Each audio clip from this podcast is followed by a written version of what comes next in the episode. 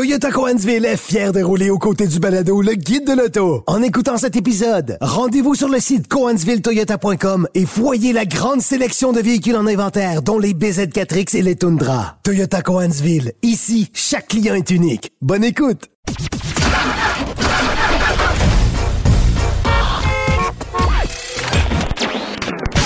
Vous l'avez vu? Vous l'avez lu?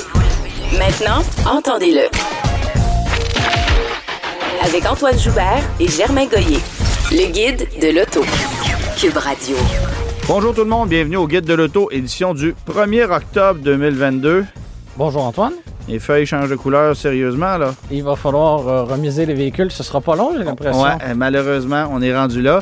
Euh, quelques actualités avant de, de recevoir notre invité qui va être en studio avec nous cette semaine, qui est un futur euh, chroniqueur automobile. Il s'appelle Vincent Harvey. Il a déjà lancé sa plateforme qui s'appelle onrouleaulac.com. Alors, on va, on va l'accueillir pour parler du métier, pour parler de notre background, pour parler de sa vision du futur. Mais en attendant, cette semaine, c'est une C'est semaine... mieux de rouler au lac que de rouler sur le lac. Oui. Hein? Ben, l'hiver, par exemple, ça se peut. Oui, ça, ça, ça se fait. C'est ça, c'est possible. Euh, bon, avant de parler des nouveautés, juste un petit mot pour dire que Jeep abandonne, on a su ça cette semaine, abandonne le, le moteur éco-diesel dans le Wrangler euh, parce que euh, on a une offre mécanique euh, euh, quasi invraisemblable dans le Wrangler actuellement. Le, C'est très, très vaste et euh, la version hybride rechargeable prend un peu le flambeau, si on veut, des gens qui veulent du couple instantané comme ça. Euh, C'était une option dispendieuse, l'éco-diesel, presque 10 000 tout dépendant de la version. Et d'ailleurs, j'avais assisté au lancement de cette version-là du, du, du Wrangler. J'apprécie une mécanique diesel.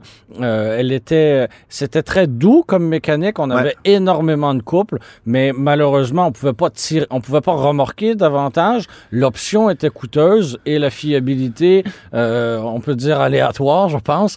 Donc, euh, bref, on retire euh, l'éco-diesel et. mais on le conserve dans le Gladiator parce Oui. que le Gladiator n'a pas de version 4XE. Et parce- Devrions-nous dire n'a pas encore de version 4X? Ben, n'a pas encore de version 4XE, n'a pas non plus de moteur 392. Ouais. Euh, tu sais, chez Jeep, il y a cinq options mécaniques là, dans, le, dans le Wrangler Mhm. actuellement. Alors qu'on en perd une, c'est pas la fin du monde. Et de toute façon, c'était loin d'être la plus euh, la plus populaire.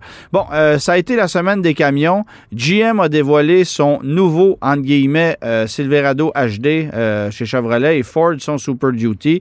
Évidemment, plus fort, plus de capacité, plus de puissance, plus de tout ce que tu voudras, mais pas plus de disponibilité. Non, effectivement, la disponibilité demeure un véritable problème, surtout, surtout au Canada. J'ai hâte de voir si avec Chevrolet, euh, ça continuera d'être un, d'être un problème, cette disponibilité. Parce, qu'il que- est fait au Canada. Exactement. Ouais. Donc, est-ce que on va, euh, on, on va s'en garder quelques-uns pour le Canada ou on va euh, tout acheminer aux États-Unis parce que c'est plus payant de les vendre là-bas? J'ai l'impression que c'est la réponse B. Et euh, donc, euh, sans tomber dans tous les détails techniques parce qu'il y en a énormément, euh, grosso modo, prenez toutes les données euh, passées et euh, améliorez-les et c'est- exactement ce que ce que ça donne. Bon, puis évidemment, le, le le Silverado 2024 reçoit la planche de bord du Silverado 1500, plus moderne. euh, Ça, lui, ça lui fait beaucoup de bien, donc quelques améliorations esthétiques extérieures aussi. Euh, sinon, le V8 à essence de 6,6 litres demeure le même, mais dans le cas du euh, Duramax de 6,6 litres aussi, on a 25 chevaux de plus, so- 65 livres-pieds de plus, donc euh, ça demeure... c'est intéressant comme, comme augmentation, même si on est déjà très, très haut, on peut, on peut remorquer, à- à- tuque, 22 500 livres. Ouais, à la tonne. Juste ça. Ouais, c'est ça. Juste, juste ça. Alors, euh, bref, euh, vous, vous irez voir euh, tous les détails, les détails techniques sont très nombreux. Vous irez voir les photos aussi. Cette nouvelle gueule lui va, lui va assez bien, je trouve. Donc, Ah, c'est pas ce qu'il y a de plus discret, là. Ça, c'est non, non, non. C'est- ça demeure ostentatoire, là, un gros pick-up comme ça. On se, on se le cachera pas. Et euh, deux jours plus tard, qu'est-ce qui s'est passé? Ford a répliqué. F- F- Mais, mais ce qui est drôle, c'est Oui. que le Chevrolet, c'est un 2024 Oui. et Ford, c'est un 2023. qui a été dévoilé euh, deux jours plus tard. euh, qui a- le guide de l'auto avait participé à une, une, présentation dans le cadre du salon de l'auto de Détroit, mais le véhicule n'était pas sur place. Euh, visiblement, on ne voulait pas hein, mettre beaucoup d'énergie au salon de l'auto de Détroit. Euh, bref. Donc, nouvelle, nouvelle mouture pour le F, euh, le, F Super Duty. Euh, bon, comme tu le mentionnais, 2023. Donc, euh, et lui ne sera pas assemblé au Canada. Faites-en pas. Donc, ce sera ce sera, ce sera à venir dans les, euh, dans les prochains mois. V8 de 6,8 litres, euh, c'est le, le, moteur de série à essence. Moteur V8 de 7,3 litres, toujours à essence en option. Puis sinon, on a le V8 euh, Power Stroke de 6,7 litres. Toutes des petites mécaniques économiques. Toutes des toutes petites mécaniques.